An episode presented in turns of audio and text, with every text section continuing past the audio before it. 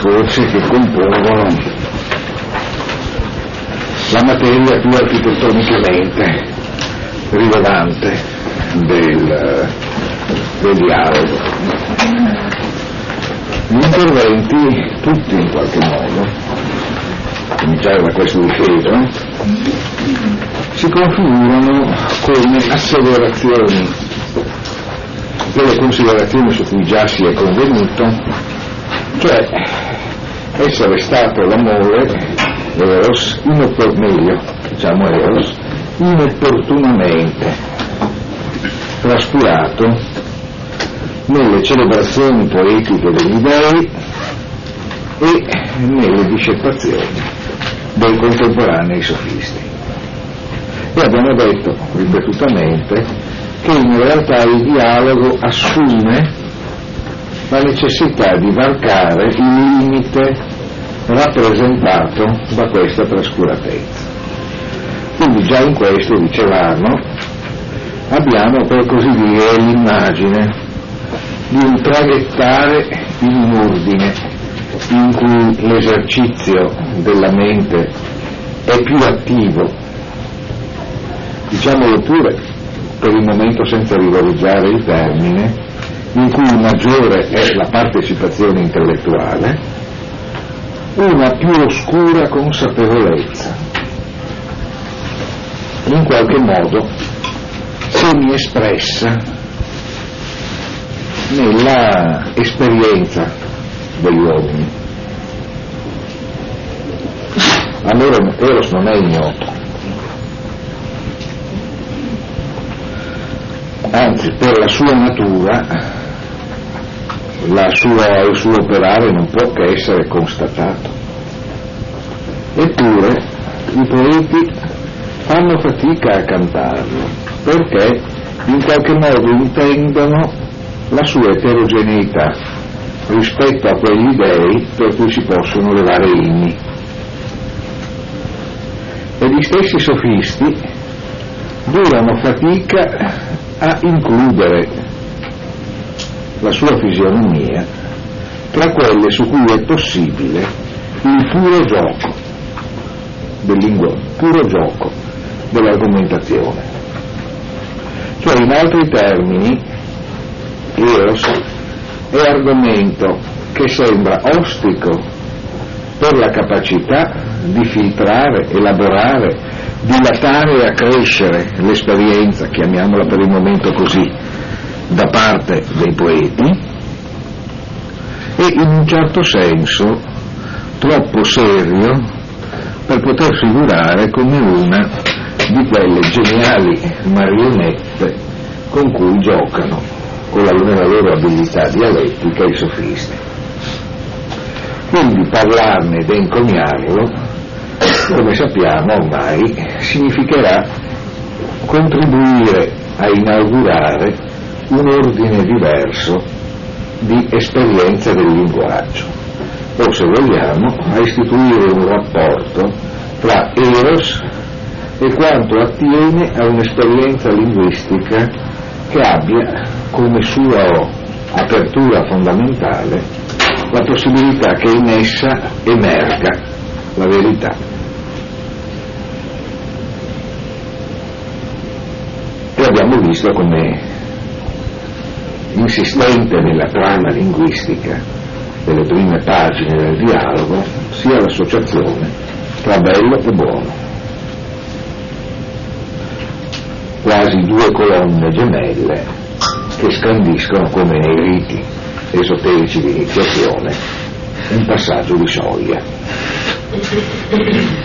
E abbiamo già anticipato che atipico rispetto alle celebrazioni di Eros, che però si propongono tutte di essere anche scoperta della natura di questa divinità trascurata, quindi tutti gli interventi sono dei tentativi di saggiare la possibilità di dire di Eros. Se ne è parlato poco prima pur sapendo che era importante, ora se ne parlerà ma come? Bisognerà parlarne in qualche modo investigandone la vera natura. Gli encomi sono anche, per così dire, identificazioni tentate di ciò che sia Eros, sino a quando, come anticipavamo, arriverà ultimo, ma non ultimo, Socrate, che opererà, secondo il suo stile, uno spostamento dallo spazio che potrebbe essere quello della sua posizione ancora concepibile come un'opinione allo spazio in cui emerge una dottrina ulteriormente sovversiva, quella di Diottima, quella che appunto spiegherà che Eros non è una divinità come le altre, perché Eros è un daimon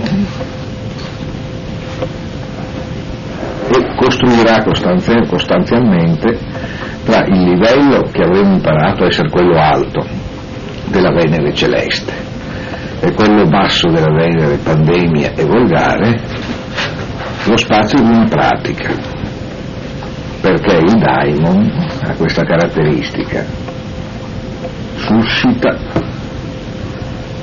attira, trascina, trasforma perimetra lo spazio di una metamorfosi.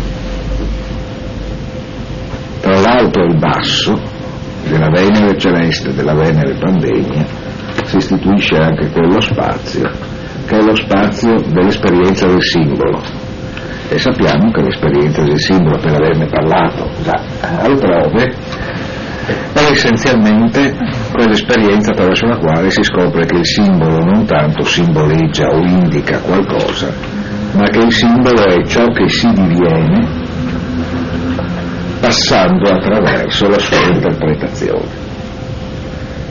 Per chi resta ancora nella posizione esoterica di chi guarda il simbolo, nella sua faccia esterna come qualcosa che vorrà dire qualcosa che per il momento resta segreto e si attende un'iniziazione che lo inizi al vero significato del simbolo, il simbolo resta ancora la faccia di un mistero che forse qualcuno chiarirà. Ma chi accede al simbolo in realtà scopre che il simbolo non tanto custodisce un mistero, ma che il simbolo è ciò che si diviene facendolo essere nella sua verità. Pessoa diceva, ma l'affermazione così rischiava di essere fraintesa, i simboli vanno vissuti, nel senso che essi non sono la messa in cifra di una nozione, ma sono il tempo concreto di un evento in cui si riapre radicalmente nuovo un'origine. Quindi i simboli si capiscono soltanto se li si diventa. E i simboli nel fatto che, lo, che si diventi il simbolo, contemporaneamente vivono della loro più propria luce e contemporaneamente in questo anche si spengono. Perché sempre, essenzialmente, il movimento di un simbolo estingue anche nella sua piena realizzazione lo stare in qualche misura inerte ed estrinseco sua possibilità di simboleggiare. Si può stare a guardare una croce chiedendosi che cos'è, ma sostanzialmente si capisce se cos'è, cos'è una croce soltanto se ci si passa attraverso e non la si ha più davanti agli occhi.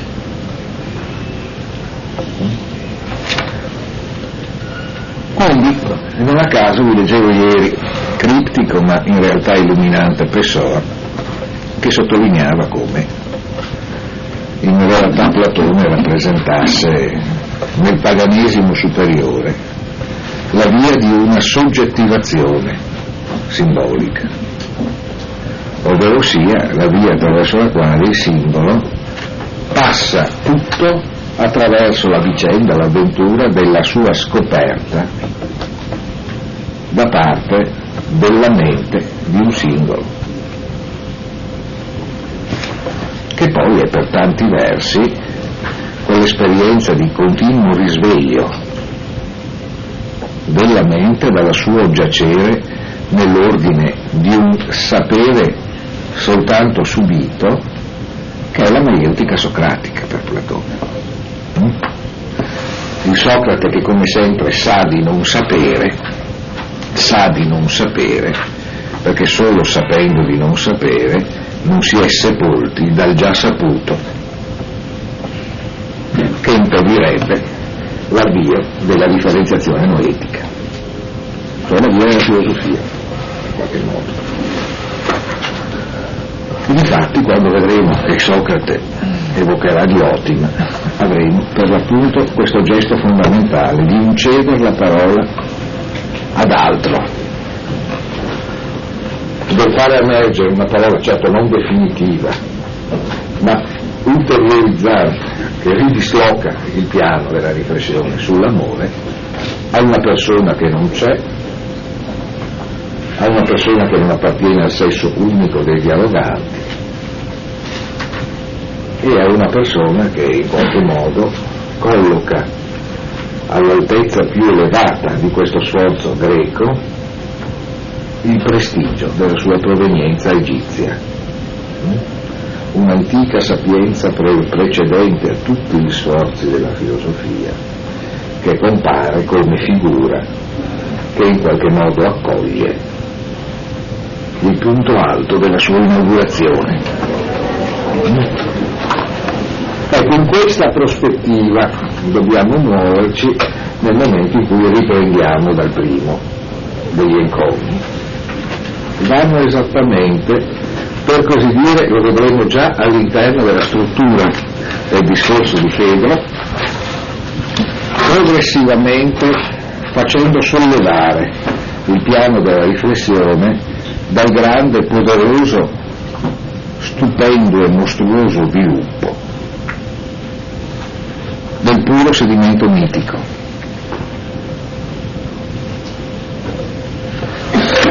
Progressivamente la sequela degli encomi che cominciano dall'evocazione del caos andranno in direzione di qualcosa che è essenzialmente un movimento di elevazione della mente verso l'eternità che sta al cuore dell'effettiva assunzione di un momento presente. Il fatto che a quell'altezza noi si incontri una sacerdotezza egizia indica per così dire che, a mio, a mio avviso, nell'intenzione platonica, l'emancipazione rispetto alla anche pesantezza dei saperi tradizionali diventa anche rivendicazione della totalità della tradizione nel suo essere gettata nella novità di una nuova iniziazione. Dico così anche perché non vorrei guardare con troppa sufficienza a tutta una serie di interpretazioni prese spesso per bizzarre per eh, relazionalisticamente tradizionalistiche che ci presentano un Platone cuspide estrema di un'antica tradizione orientale e indiana in definitiva. No? Un, sapore, un Platone per così dire tutto tirato in direzione di, di un grande esoterismo di remota e arcana origine. Credo che l'omologazione, per così dire, in clima ghenoniano di Platone ai, alle Upanishad sia tutto sommato un'operazione, come possiamo dire, un po' da, da positivismo impazzito. E nello stesso tempo, tutto sommato, sì, credo che sia il caso di lasciare in qualche modo intendere effettivamente come Platone tenda anche ad aprire lo spazio della sua riflessione alla verità che opera in quel grande e immenso fascio di discorsi arcaici, di parole implicate nella forma del mito e nel tempo del rito, di arcane liturgie di cui in un certo senso anche la trama, come si diceva ieri, del simposio è piena, piena di leggere, composte memorie. Mm? Ecco. Ma entriamo nel merito. Non a caso Febo inizia dicendo, ricorderete lo dicevamo ieri, che Eros appartiene agli dei più antichi. Eh, eh, come sapete nel simposio sono citati Omero ed Esiodo, oltre che come abbiamo già visto decisivo Eraclito. L'abbiamo anticipato in realtà perché l'arco e la lira non sono ancora stati nominati.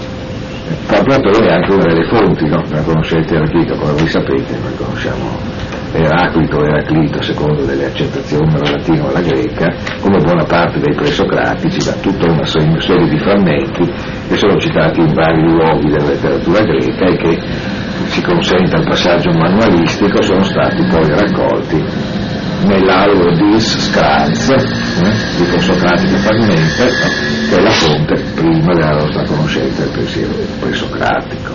Mm? Eh, senza tono minatorio si esorta alla lettura, si esorta alla lettura dei presocratici.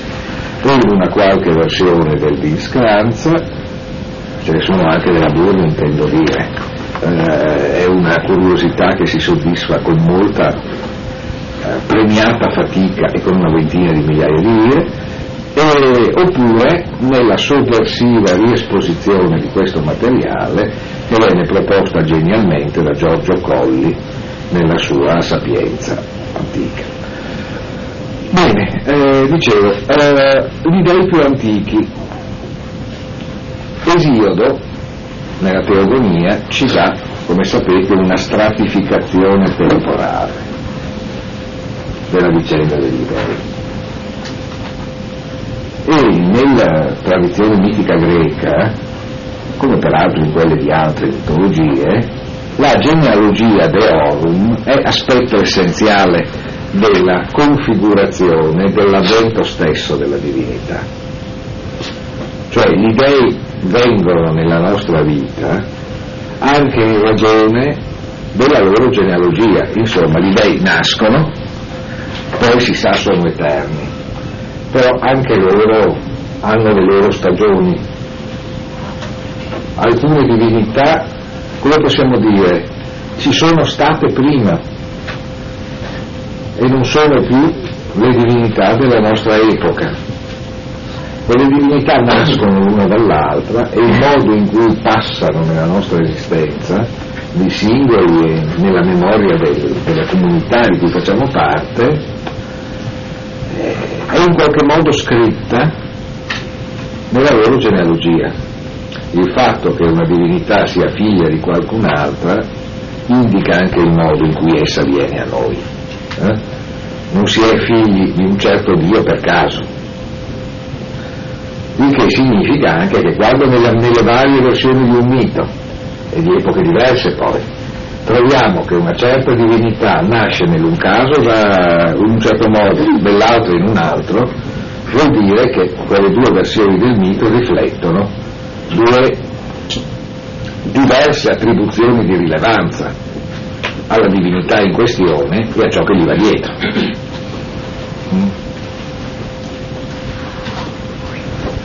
Quindi la genealogia è una parte integrante della mitologia. E in realtà, come sapete, Esiodo ci indica l'esistenza di situazioni primordiali da cui procede la generazione di tutti gli dei. Ora, gli dei olimpici, gli dei dell'Olimpo, hm?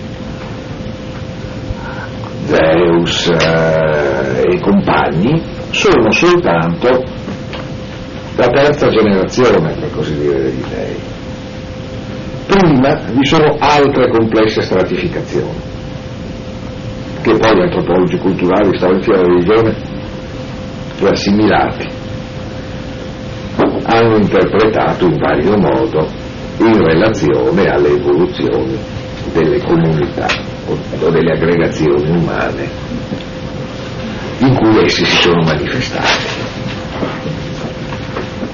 Ora, è importante qui che si dica che eh, Eros appartiene alla generazione più antica degli dei. Perché questo in parte anche contribuisce a spiegare perché sia così poco cantato dai poeti. Perché in realtà in qualche modo i poeti prevalentemente cantano quegli dei che splendono, per così dire, nel loro presente, nel loro, nel loro canto. Più improbabile che si canti di quelle oscure divinità, adorate prima delle altre, che si legano ad epoche precedenti e le cui strane vicende cominciano già ad apparire di difficile decifrazione. La narrazione leggendaria e il mito hanno tra l'altro questa caratteristica, no? si trasmettono anche quando una porzione della loro configurazione ha perso, come possiamo dire, chiamiamola così senza rigore, la funzione che era solita avere nel suo essere narrata. Mm? Per cui questo succede sempre. Vi sono storie che hanno delle porzioni che restano insensate. Mm? In versioni successive del mito non si capisce cosa ci stanno a fare, perché si è perso il contesto originario in cui il mito veniva trattato. Eppure, ciò non di meno, esse restano in qualche modo a testimoniare l'ulteriorità della dinamica mitica rispetto a quanto potrebbe essere contenuto nella sua singola versione. Sotto questo profilo, vi dicevo, non c'è mitologia astratta dalla genealogia mitologica. I miti sono innanzitutto il loro albero genealogico, perché l'albero genealogico del mito nella generazione da, da divinità a divinità ci dà anche il movimento che si propaga nel movimento della vicenda, del singolo personaggio, del singolo mito. Per dirla in maniera un po' musicale, con che tempi si svolge un certo mito? Mm? Cos'è un quattro quarti, un tre ottavi? Come dobbiamo nella nostra mente suonarlo? Beh, l'unica indicazione, la vera indicazione di tonalità è la sua collocazione in questa sorta di gigantesco albero genealogico che si espande in profondità e larghezza, potenzialmente senza fine. Era questa sinfonia che deve intonarsi. Ecco, quindi è estremamente significativo che qui si dice che Eros appartiene alla cerchia dei miti più antichi pardon, delle, delle divinità più antiche. E in coerenza a questo, esso né padre né madre, il che indica, per così dire, la sua prossimità a un'intensità caotica che lo rende anche sovversivo, sismico, che è il primo accenno alla sua natura di daimon che vedremo svelarsi successivamente. Difatti, Esiodo nella teogonia dice appunto proton men caos chesi genestrai dice appunto Esiodo per prima cosa si generò il caos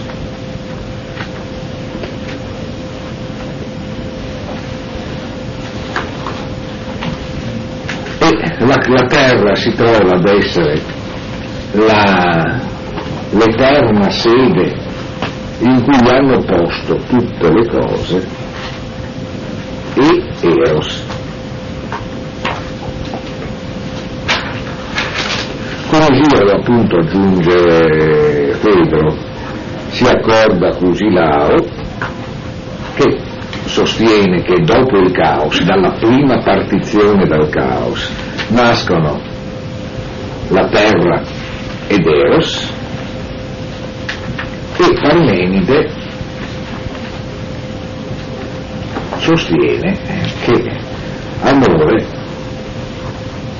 fu il primo di tutti gli dei a svolgere in sé un movimento che dettasse forme, ovvero sia protiston men, erotation, mettisato panton. Mm? Per primo tra tutti gli dei, Eros mettisato.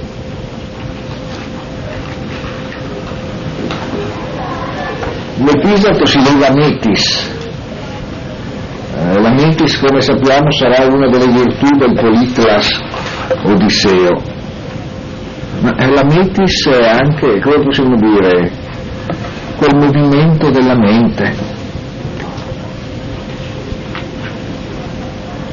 che ha, in questo caso, un suo rapporto con le cose. In un certo senso, per primo amore, per primo eros, si muove in sé producendo con questo movimento quello che ad esempio alcuni traduttori appunto chiamano meditazione mm, in sé appunto produce un primo gioco di forme in questo senso Eros è tutt'uno con il motto stesso della Genesis?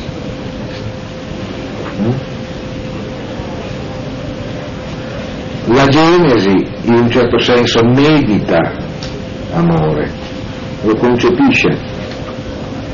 Il movimento stesso della Genesi è Eros ed Eros è essenzialmente questa meditazione produttiva.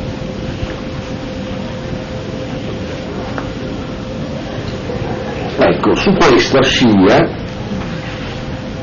Pedro partendo dall'antichità del, del, del Dio, mette in primo piano quella che potremmo definire anche una fisionomia antica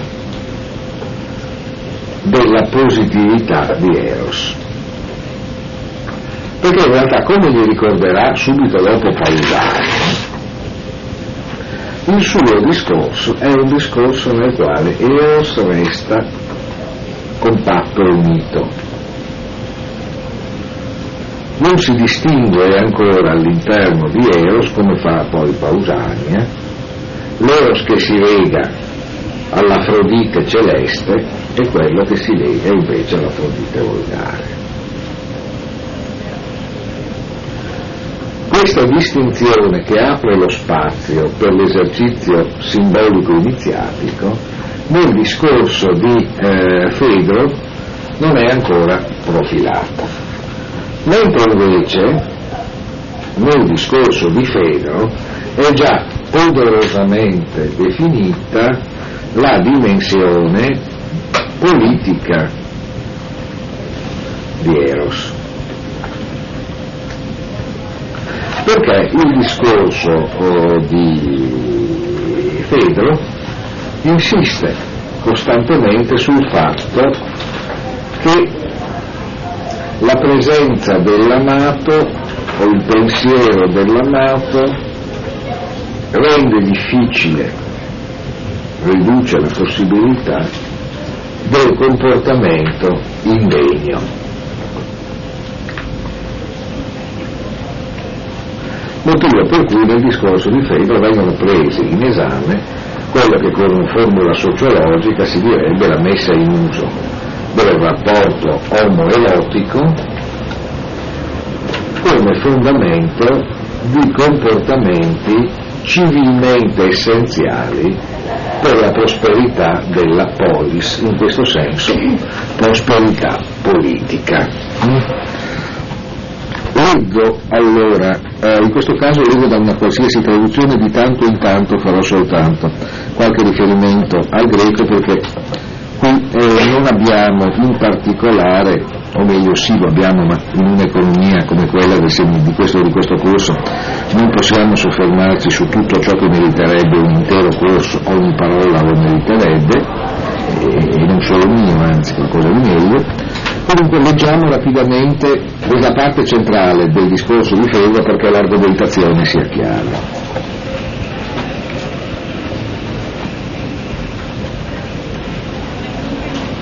Quindi amore è essenziale perché?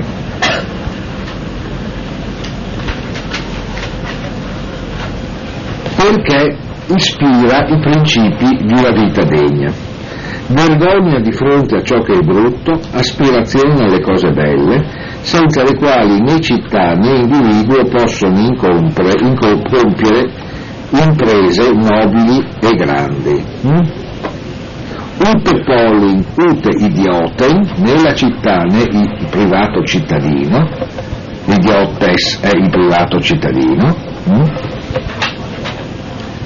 Negala kai kala erga exergazetai, exergazestai, eh? non possono essere prodotte, il verbo è ergazzo, quindi non possono essere artisticamente prodotte, eh? Eh? non possono essere prodotte cose né grandi né belle. Eh? Quindi, amore è essenziale perché si producono cose grandi e belle nella città, nella polis e nello spazio dell'idiotes, cioè del cittadino, cittadino, scusate, no. Nel senso della traduzione è anche quello, sulla scia di quanto vi dicevo ieri, di dirvi che è legittimatissimo chiunque traduca cittadino, perché bisogna pur tradurre e rendere leggibile un testo, dopodiché il cittadino ve lo scordate. Eh? Perché il cittadino è il cittadino Robespierre, il cittadino Saint-Just, il cittadino ex re Luigi Capeto, ma questa idea della cittadinanza i greci proprio non l'avevano. L'idiotes è esattamente colui che sta nella sua particolarità, eh? nello spazio della sua proprietà. Però c'è una corrispondenza evidentemente tra la forma che può prendere l'esperienza del privato, in questo senso, anche qui privato non nel senso dell'opposizione privato-pubblico, perché l'opposizione privato-pubblico è un'altra cosa che ci si inventa, dal giusnaturalismo in poi prima non c'è, in definitiva. Ecco, allora nel suo privato c'è una corrispondenza col movimento di questa cosa che è la polis, hm? Con questo modo di stare assieme, gli uomini che la polis. Hm? ma in un caso come nell'altro nella tensione tra il, cittadino, il cittadino nel senso appena detto e la città, nel senso che ora si è detto, si possono produrre cose belle e grandi. Si possono produrre a partire dal fatto che c'è Eros. Affermo anzi che un uomo innamorato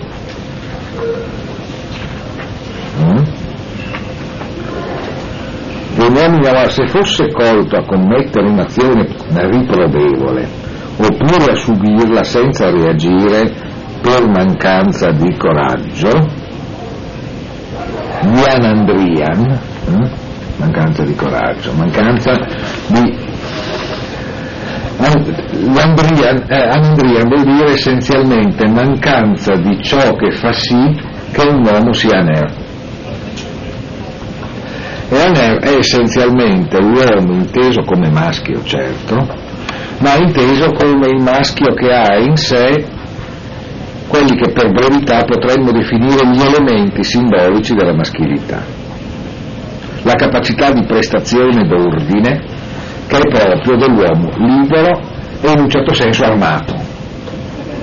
Mm? Quindi Diana Andrian vuol dire per mancanza di reggere il ruolo che è proprio di un uomo.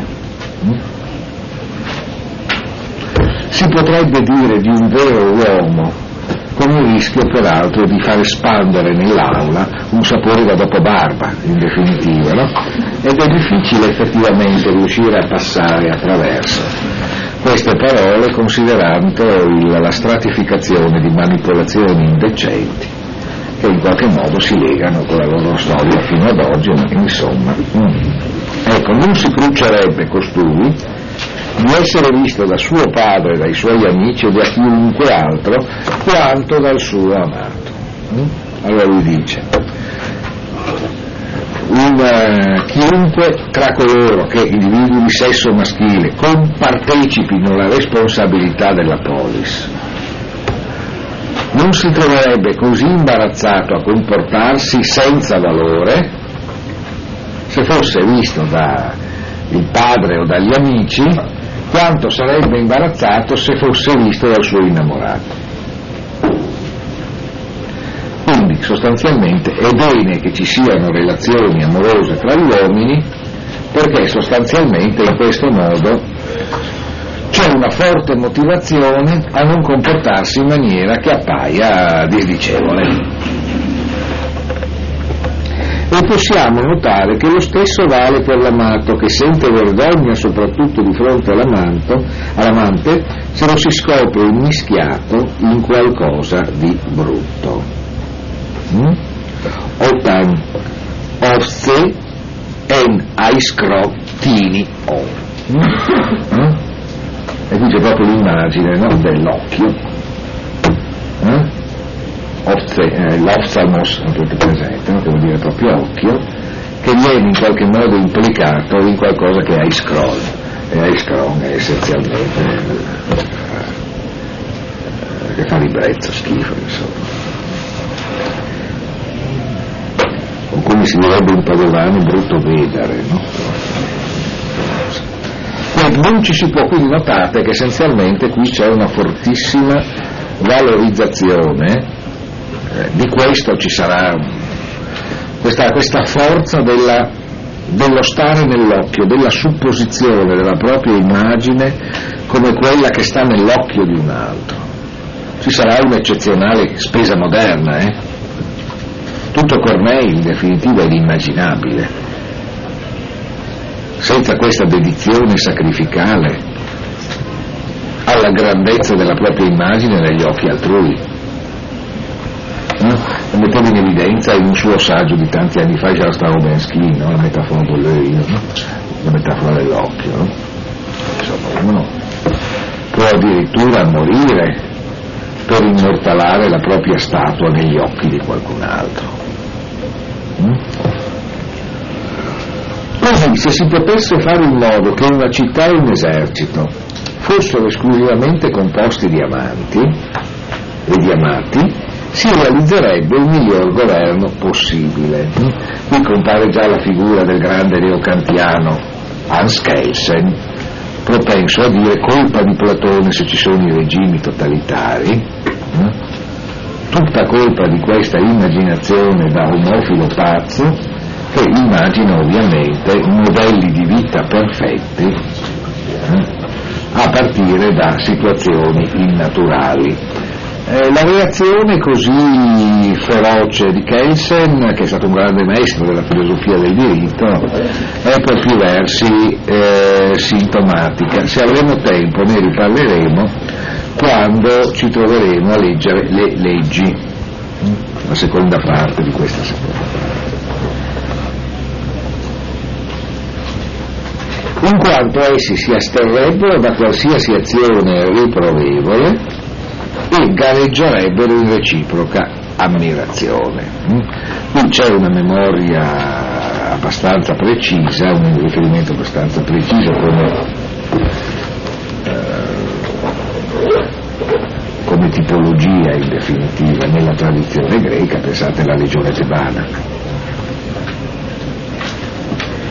Uh, quella che sarà appunto guidata da Pelopide e dai Palinonda e che è essenzialmente cementato da questo tipo di, di valutazione. E tra poco, non a caso, cominceranno a comparire i modelli per eccellenza di virtù civile mediata attraverso il rapporto omoerotico. Pas pro toto, Armodio e Aristogitone.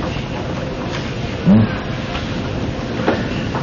Un tempo il era presente perché i vecchi manuali di storia greca e romana che ci leggevamo al ginnasio no, sparavano costantemente in primo piano la fotografia della coppia Armodio-Aristogitone, coppie greche del IV secolo che si trova al Museo eh, Archeologico Nazionale di Napoli. Eh, facevano parte della grande collezione farnese. No? E ci sono sempre questi due energumeni essenzialmente con braccio d'indice e uno ha la barba ed è evidentemente eh, seppur eccezionalmente ben prestante un po' più âgé per così dire e l'altro invece palesemente più giovane. Arnodi e Aristogitone come sapete sono eh, sostanzialmente eh, due modelli leggendari, storici ma divenuti anche leggenda, della resistenza alla tirannia. Sostanzialmente perché danno vita a un tentativo di rivolta che poi entrerà sostanzialmente in cooperazione con la, con la liquidazione della, della, della tirannia ad Atene, anche se sostanzialmente per una questione di ingerenza del tiranno nei rapporti, noi chiameremmo oggi ipocritamente privati, tra i due. Però, come si suol dire nella letteratura di altre epoche, quante rivolte nascono perché in qualche modo un bieco, oppressore si inserisce nelle faccende di cuore di due personaggi, in questo caso di sesso diverso, no? eh? e scoppia una rivolta. Bene, combattendo gli uni accanto agli altri, anche in pochi, eh no scusate, io devo smetterla, avrebbero la meglio, oserei dire, su tutta l'umanità. Va bene, riprendiamo la settimana prossima da qui. E scusate, eh, per coloro che sono interessati al seminario, cominciamo subito giro di due minuti perché quest'oggi il seminario durerà soltanto un'ora perché